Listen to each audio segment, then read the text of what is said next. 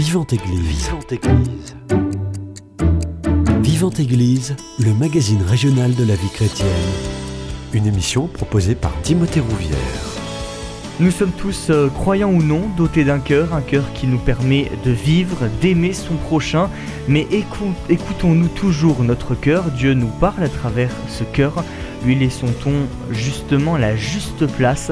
C'est ce que nous allons découvrir ensemble ce matin grâce au dernier livre du frère Édouard d'Ivry, Le Retour au cœur.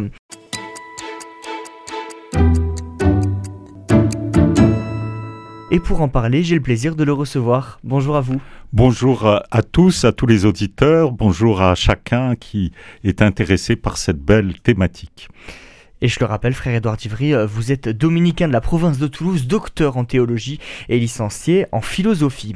Pour débuter, est-ce que vous pouvez déjà nous expliquer euh, la genèse de ce livre, Le Retour au cœur, publié aux éditions Le Cerf?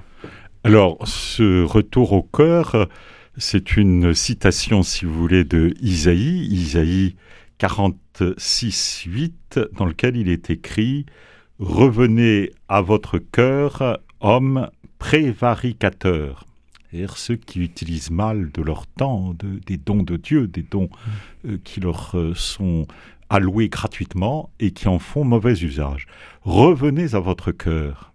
Et ce retour au cœur m'a aidé beaucoup à prêcher des retraites. Donc Oui. en fait, ce livre, c'est le fruit de dizaines de retraites prêchées à des laïcs, prêchées à des religieux, des religieuses, à des prêtres, des évêques, et qui m'ont toujours dit qu'ils euh, sentaient une grande euh, ferveur à euh, méditer sur ce euh, retourner à votre cœur. Et donc je me suis dit, bah, euh, je ne pourrais pas sillonner toutes les villes de France, tous les monastères, toutes les communautés.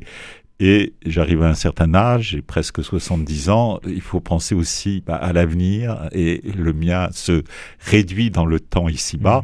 Il faut savoir céder nos trésors et les transmettre. Donc il y a comme une sorte de désir de transmission. Voilà, transmission de cet outil qui m'a beaucoup servi, qui a été à ma disposition pour aider les gens au service de l'Église, mais au service aussi de beaucoup de personnes qui tout simplement cheminent à tâtons et qui n'ont pas nécessairement eu toute la formation ni toutes les lumières pour découvrir la plénitude de, la révélation et qui sont très contents de euh, marcher pas à pas dans Mhm. ce qui est le quotidien de tous et de toutes. Nous sommes à égalité par rapport au réel, par rapport à l'expérience, par rapport à... Nous sommes dans la condition d'Adam et Ève. Mhm. Et c'est cette humanité commune qui fait que on ressent bah, les mêmes choses. On a un cœur qui bat, un cœur physique, mais aussi nous avons dans les profondeurs euh, plus intimes de notre âme un cœur qui comprend, qui connaît, qui cherche et un cœur qui pose des actes. C'est-à-dire euh, il y a comme une sorte de double relation dans le cœur l'aspect, si vous voulez, par rapport à l'âme qui est forme du corps, qui est acte du corps, mais c'est l'aspect plus philosophique, plus, si vous voulez, métaphysique du cœur. Et puis, il y a le cœur relationnel. Euh, le cœur relationnel, c'est dans le fond le sommet de l'âme qui rentre en contact. Alors, nous avons d'abord l'expérience du bébé qui aime sa maman et son papa. Et c'est le premier mouvement du cœur, parce que euh, le premier mouvement de la volonté, c'est d'aimer. Et le cœur, euh, c'est justement cette désignation de cet acte de la volonté qui euh, suit une connaissance. Le bébé reconnaît sa maman, reconnaît son papa, et dans cette connaissance, il y a une volonté d'aimer, une volonté de s'attirer ce bien à lui et de rendre quelque chose à ce bien dont il est comblé. Voyez, il y a euh, donc le cœur est essentiellement une réalité relationnelle. Quand je parle de l'âme, c'est beaucoup plus, euh, si vous voulez, euh, philosophique, métaphysique. C'est-à-dire, je vois l'agissement comme si j'étais un peu à l'extérieur de moi-même, où je dis tiens, voilà, l'âme dirige le corps et on se m'en rend bien compte parce qu'au moment où quelqu'un meurt, bah, il reste du corps seulement un cadavre et on sent bien qu'il y a une vie en plus et que cette vie permet de donner une forme à ce corps sans quoi il se désagrège et en même temps je le mets en acte sans cesse, voyez. Donc j'ai une réflexion beaucoup plus au-dessus, si vous voulez, de, euh, de ce que est le quotidien. Quand je rentre dans le cœur, je rentre dans l'intériorité. Je rentre dans qu'est-ce qui se passe dans ce cœur, qu'est-ce qu'il y a au-dedans, et je rencontre bah, ces deux puissances de l'âme qui sont la volonté et l'intelligence. Et je vois que ce sont euh, ces deux puissances de l'âme qui sont vraiment, je dirais, au centre au centre, euh, comme je dirais d'ailleurs euh, dans la Bible, je parle du cœur des mers ou du mm. cœur du monde, ben, c'est le centre. Et mon centre à moi, c'est mon cœur. Là où est mon cœur, là est l'essentiel, si vous voulez. Qu'est-ce que je fais de mon cœur? Et donc, ce cœur, ben, qu'est-ce que j'en fais? Mm. Voilà la grande question que je pose souvent à ceux qui écoutent les retraites que je prêche. Qu'est-ce que tu fais de ton cœur? Mm et ça aide. Avec ce livre, vous décidez d'explorer la nature profonde du cœur. Est-ce qu'on peut dire que c'est un livre qui s'adresse à tout le monde? Parce qu'avant tout, on est tous dotés d'un cœur d'un point de vue très euh, anatomique, physique. Oui, hein. oui, tout à fait. Tout à fait. Je pense que tout homme de bonne volonté qui accepte de faire cette expérience de lire ce livre en tirera certainement un bienfait, mmh. puisqu'on rencontre vraiment, bah, euh, d'abord, euh, l'homme dans son existence et, qu'est-ce qu'il ressent. Et très probablement, je ne garantis pas, bien sûr, qui est comme pour saint Augustin qui a tout à coup découvert son cœur, qui a fait, qui le raconte dans ses confessions, comment d'un seul coup euh, il y a quelque chose qui a craqué en lui et il a découvert euh, Dieu et la révélation. Il a lu l'écriture et l'écriture tout à coup a été comme une lumière nouvelle parce qu'il la connaissait déjà. Il était déjà catéchumène depuis son mmh. enfance. Il avait déjà été auprès de Monique, sa maman, euh, en, bonne main, je dirais, pour euh, être déjà sur la voie, je dirais, de la révélation et du salut. Mais il n'avait jamais encore, euh, je dirais, plongé.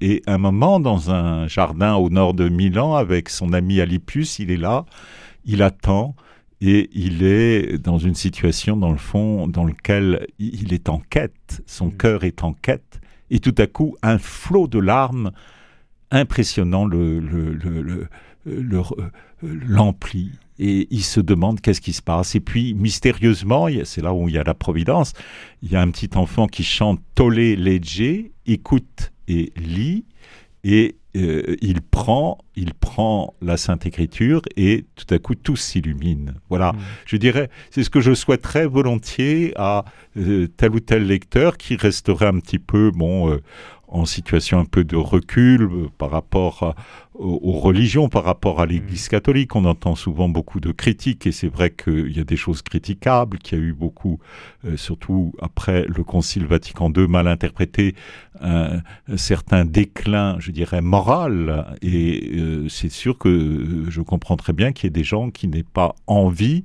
de euh, recevoir ce que Jésus, qui est parfaitement saint et parfaitement pur et qui déteste le péché, eh bien, de euh, tendre la main vers ce Jésus sauveur. J'aimerais qu'on s'arrête quelques instants sur le titre de cet ouvrage, Le Retour au cœur. Oui. Ça veut dire que nous, oui. nous avons perdu notre cœur? Alors, je pense, oui, que nous avons fait de mauvais choix. Hmm. Et je pense en particulier qu'il y a eu une déviation, je dirais, une sorte d'optimisme niais qui est advenu au moment de ce qu'on appelle les Lumières, en particulier Jean-Jacques Rousseau, qui a hmm. beaucoup marqué l'éducation, qui a beaucoup marqué le monde, je dirais, de, à partir du XVIIIe siècle. Il s'imagine que nous naissons bon, nous naissons comme le bon sauvage, qui mm. a priori est bon, et que c'est la société qui pervertit le euh, l'homme qui euh, a priori est bon. Donc il suffirait de corriger les institutions pour que l'homme retrouve sa bonté native, voyez. Mm. Mais c'est complètement naïf. C'est oublier tout ce que nous avons comme expérience que le petit bébé d'emblée peut être marqué par des mauvais penchants. Hein. Alors, en contraste, vous avez la Bible qui dit exactement le contraire, puisque le, la première fois que le cœur humain apparaît, c'est en Genèse chapitre 6 et en Genèse chapitre 8. Et qu'est-il dit dans ces deux passages? Que le cœur de l'homme a de mauvais desseins depuis l'origine. Et nous avons en nous, malheureusement, euh, l'expérience euh, que dit le psalmiste, pécheur, ma mère m'a conçu. Et, cette expérience extrêmement euh, profonde montre que l'éducation n'est pas une éducation d'institutions. Il ne faut pas changer les institutions, ça ne sert pas à grand-chose. D'ailleurs, on, voit bien, la Révolution française, on a balancé toutes les institutions précédentes. Bah, on n'a pas transformé l'homme, il est resté toujours aussi euh, cruel, aussi méchant, voleur, avec des, des, des, des plis euh, qui le conduisent à poser des actes mauvais. Hein. Euh, il est sensuel, il est marqué par l'avarice, il est marqué par l'orgueil surtout. Hein. Et tout cela fait que ces vices capitaux qui sont déjà mhm. décrits dans la Bible, ben, on les reconnaît, quelles que soient les générations. Chaque génération est à convertir. Ce, ne sont donc pas les, les institutions mhm. qu'il faut changer.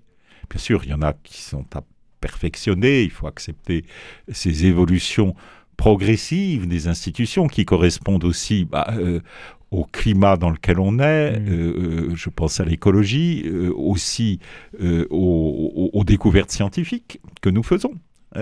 on ne peut pas raisonner de la même manière lorsqu'on a des moyens médiatiques comme nous les avons, de communication et autres. Les choses changent, bien sûr, mais je dirais c'est la surface, c'est tout à fait l'extérieur. Hein. On est dans une souvent une hypertrophie de ce qui est extérieur, comme si c'était l'essentiel, alors que l'intérieur est beaucoup plus capital. Et là, il faut toujours travailler ben, corps à corps avec euh, un papa et une maman le savent bien pour corriger les enfants avec euh, toujours le plus de bienveillance, le plus de douceur, en sachant que nous-mêmes nous sommes passés par ces étapes, mais mmh.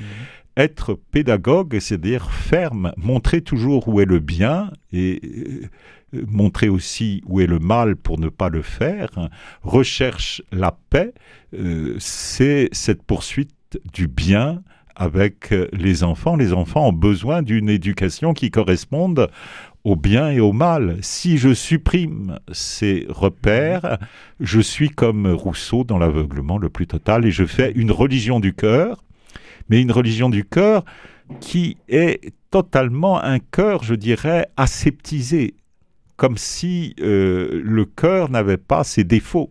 Mm. Et je pense, euh, euh, un chirurgien qui verrait un cœur euh, qui bat, il sait bien que un jour ce cœur s'arrêtera, quelles que mm. soient les opérations, quelle que soit l'auscultation qu'il va faire, ce cœur est, est, périssable.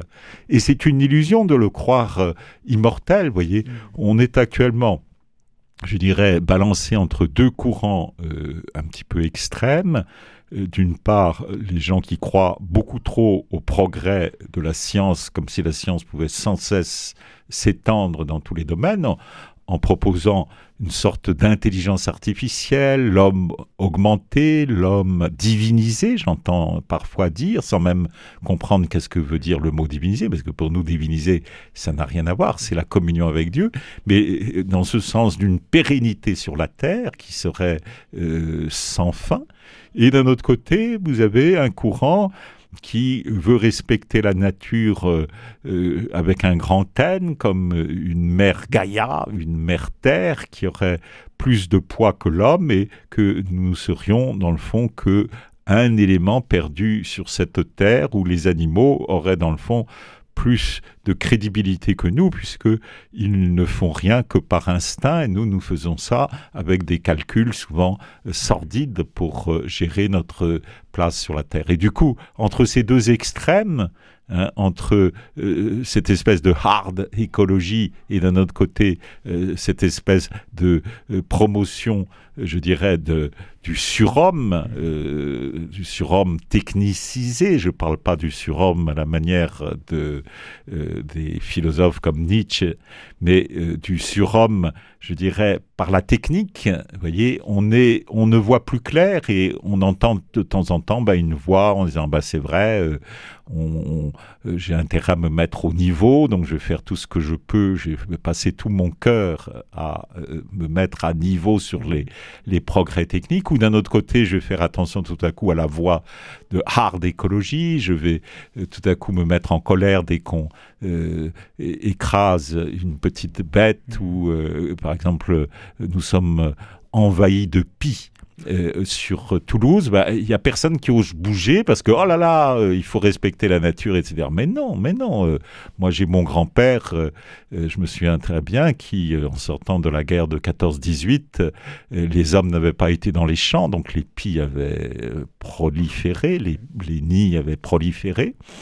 Et du coup, il y avait des pis partout. Et eh bien, les mairies ont dit, bah, tous les euh, pics euh, qui nous seront ramenés, on donnera 10 sous. Et ben, les enfants se faisaient une joie folle d'éliminer les nids et les pies pour euh, recevoir les 10 sous de la mairie. Et comme ça, on a délivré le pays qui, pendant 4 ans, s'était laissé envahir de pies. Ben, on est envahi, on n'ose plus rien dire.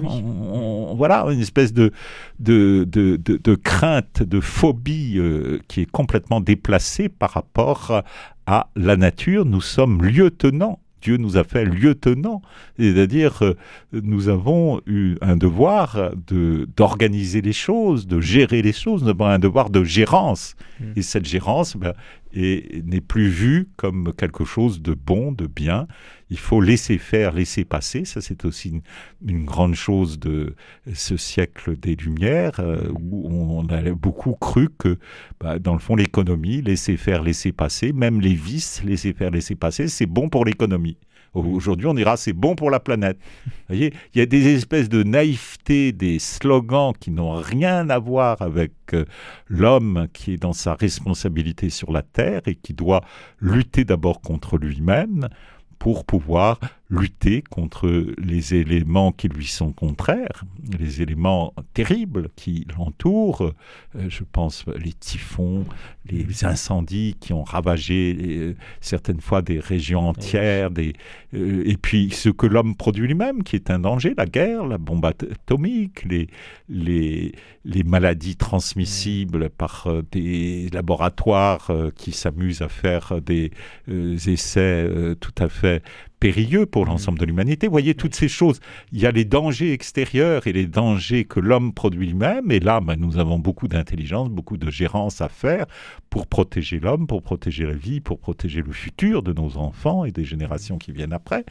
Et tout cela ben, se passe dans le cœur de l'homme. Mm. Il faut que le retour donc au cœur, retour au cœur. Mais qu'est-ce que je fais? Qu'est-ce que j'ai fait? Alors, finalement, euh, c'est quand Adam a fait la faute avec Ève qui se cache euh, quand la voix de Dieu marche euh, dans le jardin du Gan Eden, du, paradis terrestre, que tout d'un coup, il commence à réfléchir, qu'est-ce que nous avons fait? Et euh, c'est à ce moment-là que la vérité se fait et que petit à petit, l'homme va comprendre bah, qu'il s'est égaré.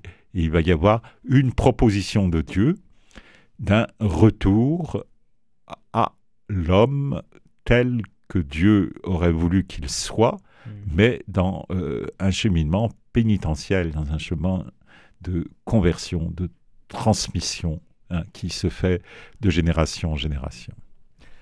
Vous pointez du doigt aussi la société de consommation. Vous dites qu'elle a fait perdre sa juste place au cœur. Oui, de fait, euh, c'est un des éléments que euh, nous avons pointé parce que dans cette attirance, comme dans, je parlais de cette, euh, ce désir de l'homme euh, de vouloir être dans la pérennité par euh, ses découvertes, eh bien, la consommation, c'est aussi une certaine manière de jouir de tout ce qui est donné ici-bas dans une sorte de non-limite, c'est-à-dire je veux tout tout de suite. Et souvent, l'éducation qui est donnée aux enfants en disant il faut céder aux enfants, les laisser faire et leur laisser euh, recevoir euh, tout ce qu'ils demandent, bah, c'est une faute d'éducation. Ce n'est pas euh, comprendre que le cœur a besoin justement de barrières, le cœur a besoin d'éducateur, de, un peu comme un tuteur. Voyez, moi j'ai toujours cette image que la loi est un tuteur, parce que Saint Paul le dit dans l'Épître aux Galates, la loi est tuteur, c'est-à-dire les parents doivent mettre par rapport à leurs enfants eh bien, des sauvegardes et montrer où ça doit pousser. Mm. Et si je laisse la vigne s'étaler par terre, je n'aurai jamais de bons fruits, je n'aurai jamais de raisin, elle va s'étaler par terre, elle va grandir, grandir, grandir, aura, et puis elle ne se lèvera jamais, il n'y aura pas eu de tuteur, voyez, et donc pas de fruits. Eh bien, je dirais la société de consommation, c'est répondre tout simplement au désir instinctif du concupiscible. Euh, je veux, je désire, donc je dois euh, tout de suite euh, consommer ce que je désire. Voyez, c'est ne pas permettre à la concupiscence d'être d'une certaine manière garder et l'empêcher de dévier, d'aller dans des directions qui sont euh, contraires, je dirais, au bon équilibre de l'homme, mais finalement euh, qui va créer une sorte de mauvaise harmonie, de disharmonie dans le monde, parce que le mmh. péché crée de la disharmonie. Donc quand je fais de la surconsommation par rapport au bien de la planète, je vais nécessairement déséquilibrer quelque chose. Mmh. Voyez? Et là-dessus, l'homme est très responsable, parce que euh, on ne propose pratiquement dans les médias que cela, c'est la société de consommation. Mmh. Tu as envie de quelque chose, je te le fais briller à, tes yeux, euh, prends-le euh, tout de suite. Et on voit bien quand il y a des ennuis dans les banlieues, curieusement, euh, eh bien, il y a ça, hmm. que tout à coup les gens se précipitent sur les magasins. C'est eh quand même incroyable. C'est finalement cette société de consommation qui est comme euh, une sorte d'attirance, hmm. de hypnotisé. Hypnotisé, exactement. Il y a une sorte de fascination hein, pour euh, la, consommation. C'est tout simplement le concupiscible qui n'est plus dressé. Hmm. Frère Edouard Diffrion va faire une première pause musicale, ce sera la seule de cette émission, et on revient dans quelques instants.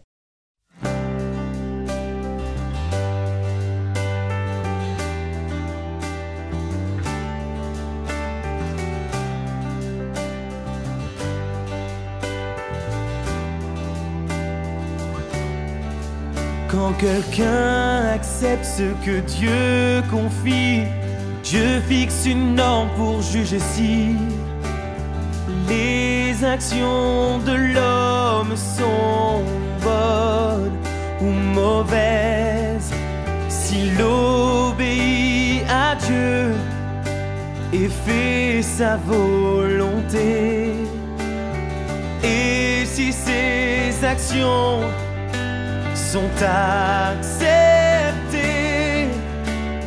Dieu regarde le cœur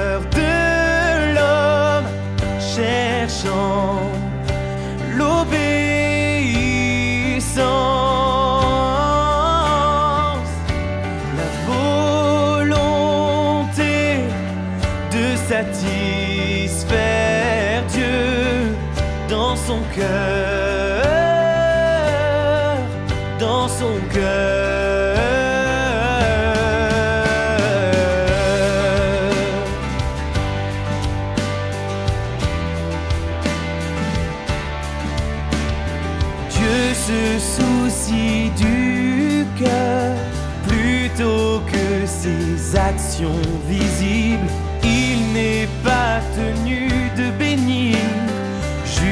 parce qu'on agit.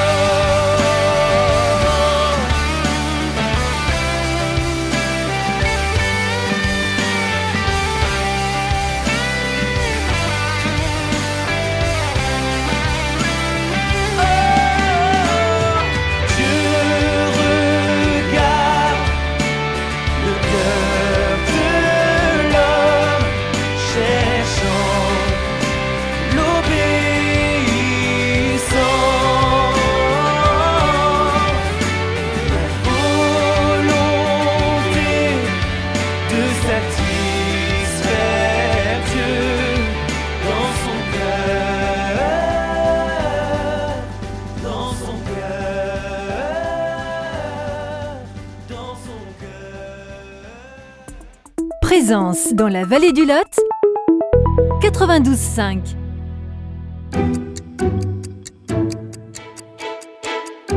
Vivante Église, Timothée Rouvière. De retour dans votre émission Vivante Église sur Radio Présence, je suis toujours avec le frère Édouard Divry, dominicain de la province de Toulouse, docteur en théologie et licencié en philosophie, pour parler de son dernier ouvrage, Le Retour au cœur, aux éditions euh, du CERF. Euh, frère Édouard Divry, au cours de cet ouvrage, vous invitez à chercher Jésus en cinq étapes. Pourquoi c'est important au quotidien de chercher le Christ? Chercher Dieu de tout son cœur, de toute son âme, de toutes ses forces, hein, c'est finalement répondre à cet amour que Dieu demande dans le Deutéronome, tu aimeras le Seigneur ton Dieu de tout ton cœur, de toute ton âme, de toutes tes forces. Mais le Deutéronome euh, précise qu'il y a cinq verbes qui correspondent à cet amour qui est demandé, à la fois pour Dieu et pour le prochain. Mmh.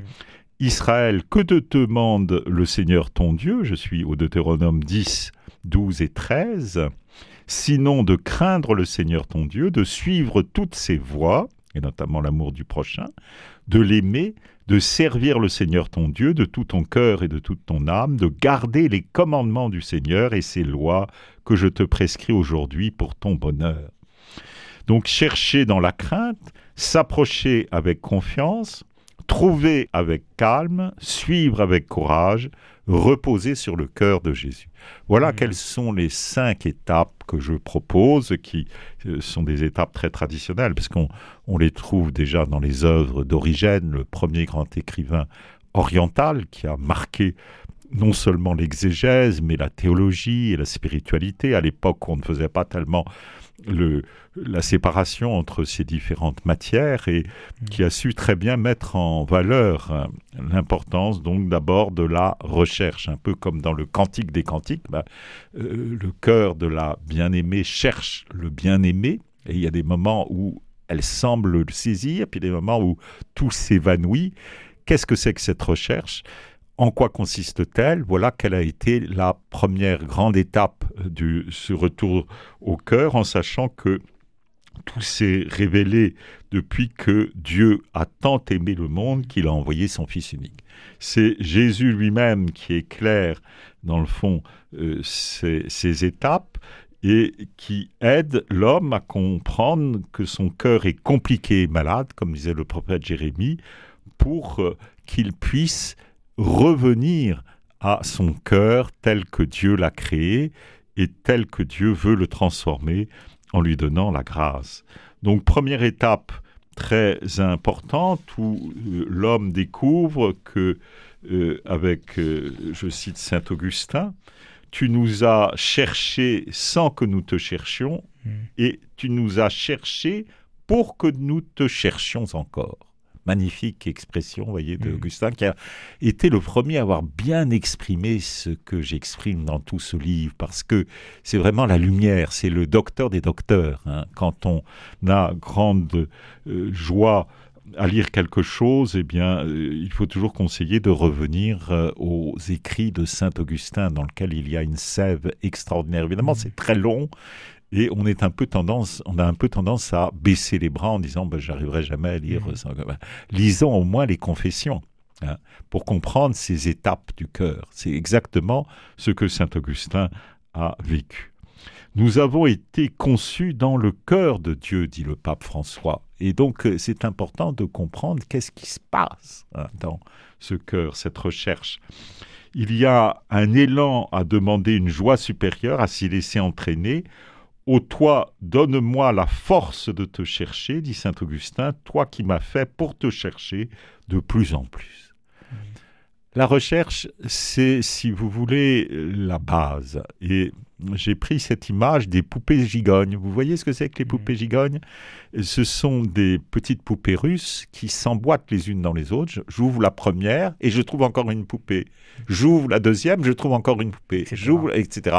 Et je propose cinq poupées qui sont comme les unes dans les autres, si vous voulez. Mmh. Mais la toute première, c'est la recherche de Dieu. Hein. Je suis fait pour chercher Dieu. Je suis natif comme un chercheur de Dieu pour retrouver mon origine. Et est-ce que justement euh, Dieu se laisse, se laisse facilement trouver? Oui. Mm. c'est une grande illusion de croire que Dieu est lointain. Mm. Voyez, hein, le- les, certes, les euh, philosophies, les religions qui ne sont pas chrétiennes euh, ont, ont perdu le sens de la proximité de Dieu. Judaïsme, par exemple, montre très bien que Dieu est proche à travers l'expérience de Moïse, l'expérience euh, euh, d'Abraham. Euh, Dieu se laisse trouver. Dieu est beaucoup plus proche que tout ce que je peux imaginer. Et c'est pas extérieur, c'est pas comme euh, je parlerais d'une proximité comme euh, du côté des veines de ma gorge. Non, c'est une proximité intérieure. Vous voyez, ça n'a rien à voir avec euh, une proximité de, de contact, de surface, de quantité. On est dans le surnaturel, on est dans un autre monde avec Dieu, mais c'est le monde qui donne la, la vraie, le vrai sens aux choses. Mm. Voyez, je suis euh, bien au-delà du temps et de l'espace et de toutes les catégories humaines. Je suis avec euh, Dieu créateur et Dieu crée de rien. hein. Il est au-dessus de toute chose. Et donc, c'est celui-là qui m'intéresse.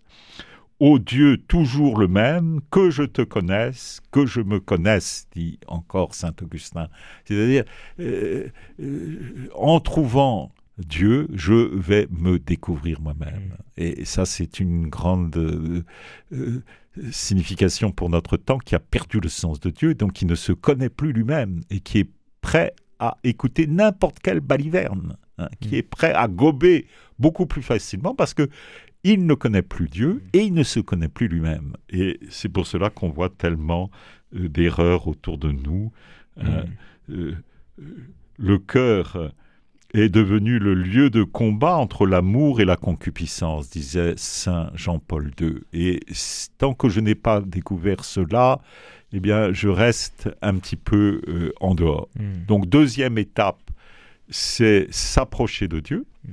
Pourquoi une deuxième étape? Parce que la recherche a besoin de, de toucher déjà quelque Mm. chose. hein. Que ça Je soit concret. et oui, et oui, il faut qu'il y, ait- qu'il y ait une expérience, une expérience qui débouche sur quelque chose qui fait qu'il y a un avant et un après.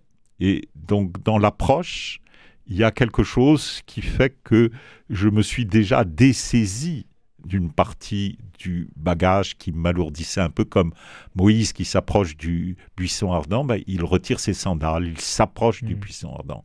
Il y a une approche. Avant, il y a une recherche et on entend cette voix, euh, comme Moïse a entendu euh, la voix de Dieu qui lui demande de, s'approcher. Et Moïse a accepté de s'approcher. Et ça, c'est un moment donc décisif que la deuxième étape, puisque j'accepte d'une certaine manière quelque chose qui euh, va s'illuminer. Là où est l'amour, là est l'attention, disait un grand spirituel en France, Richard de Saint-Victor, et cette attention à la présence de Dieu va faire que je m'approche d'une manière beaucoup plus déterminée que dans une recherche qui peut rester un peu intellectuelle, un peu, si vous voulez, sensible, etc. Mm. Ayant dépassé ces éléments qui sont utiles pour la recherche, eh bien, il y a cette deuxième étape où euh, euh, si nous aimons, nous voyons. Si nous aimons, nous voyons. Euh, je pense que nous avons des grands auteurs qui peuvent être utiles, euh, comme euh, Antoine de Saint-Exupéry avec Le Petit Prince, voyez, le renard, hein, qui montre très bien que le renard ne se laisse pas apprivoiser, et c'est notre cœur qui ne se laisse pas apprivoiser par la présence tout de suite. Il faut du temps, il faut ces étapes d'approche, voyez. Euh, commencer à prier tous les jours, recommencer à prier tous les jours, recommencer à lire la Bible tous les jours. Tout ça, ce sont des moyens d'approcher vraiment de la présence, voyez. Et les sacrements, les sacrements de l'Église, voyez, hein, euh, les sacrements euh, de la régularité, comme la confession, comme le, ce moyen qui nous est donné pour purifier notre âme. L'approche, dans le fond, c'est un moment d'isolement dans lequel euh, je me reconnais tel que je suis et je reprends de la force pour euh, devenir tel que Dieu veut que je sois. Voyez. Donc c'est une étape euh, déterminante et qui débouche sur euh, La troisième. la troisième, accueillir le Christ, accueillir Dieu d'une manière plus générale, hein, c'est le changement qui passe à l'acte, voyez, d'une manière encore plus déterminée, parce qu'il y a une véritable union. hein. L'Eucharistie donne l'union à Dieu. Mm. Et si le cœur a bien été préparé par les étapes précédentes, eh bien, l'union va être fructueuse, voyez.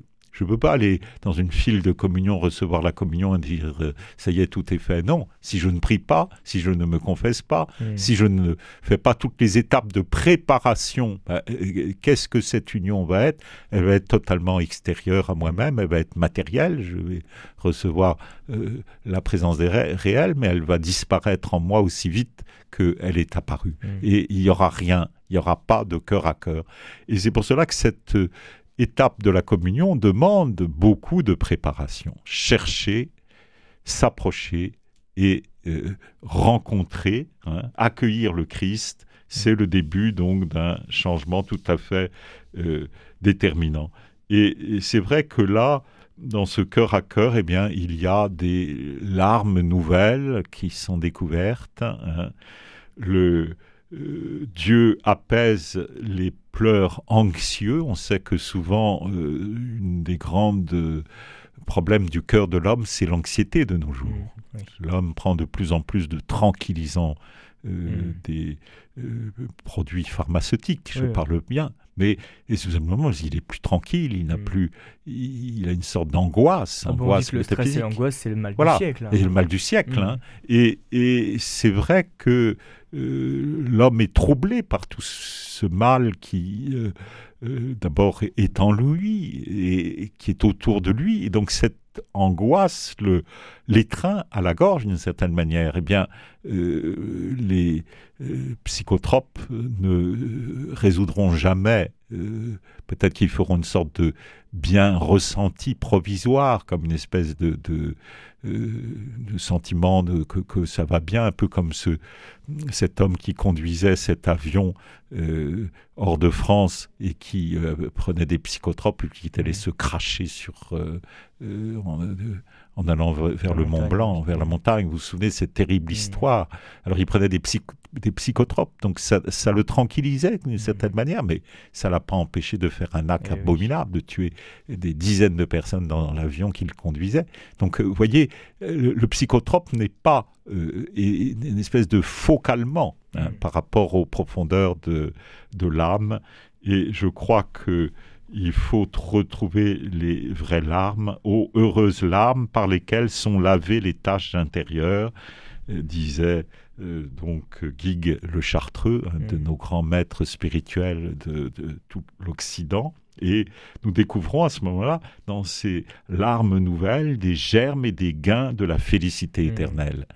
Augustin a beaucoup pleuré dans, sa conf- dans ses confessions, il le Mm. montre, hein, et c'est quelque chose de caractéristique, si vous voulez, d'un cœur qui devient pénitent, d'un cœur qui euh, a découvert que euh, son cœur a besoin d'être sauvé. hein. Mm. Et cette union à Dieu le, le met en face de cette évidence.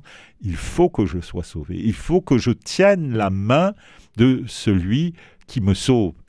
Apparaît donc les quatrième et cinquième oui, étapes. et on va peut-être juste les, les citer, Les parce qu'on arrive déjà voilà. à la fin de cette émission, et les auditeurs pourront de façon découvrir, Découvrir dans le livre. durant le livre. Oui. Donc suivre le Christ car il nous y presse, Mm. hein, euh, suivre l'agneau partout où il va, dit euh, l'Apocalypse, et puis euh, reposer sur le cœur de Jésus, parce que Jésus ne veut pas seulement faire de nous des, des suiveurs, mais des personnes à qui il donne le- la rétribution de reposer sur le cœur, comme sur euh, le, son propre cœur physique. Saint Jean a reposé et il a livré à Saint Jean les secrets de son propre cœur. Lui, Jésus, a livré les secrets de son propre cœur et il a illuminé la suite. Et nous, nous avons besoin de ces illuminations pour savoir où est-ce que j'en suis, Mm. quelle est ma joie, quelle est ma détresse, quelle est mon angoisse, quelle est euh, peut-être la nuit par où je passe, ou la tiédeur contre lequel il faut que je lutte, etc.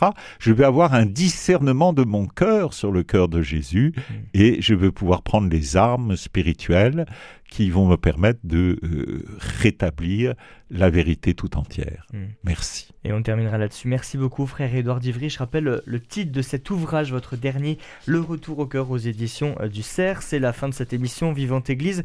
Vous l'avez vu, un format un petit peu différent, 40 minutes, mais on reste ensemble euh, et on se retrouve tous les jours à partir de 9h. Si vous souhaitez réécouter cette émission, elle est d'ores et déjà disponible sur notre site internet www.radioprésence.com ou en rediffusion ce soir à 21h. Encore merci, frère Édouard Divry. Avec grande joie, amitié à tous, bonne lecture. et passez une très belle journée à l'écoute de notre antenne. Cette émission est disponible sur CD. Commandez-la en téléphonant au 05 62 48 63 00.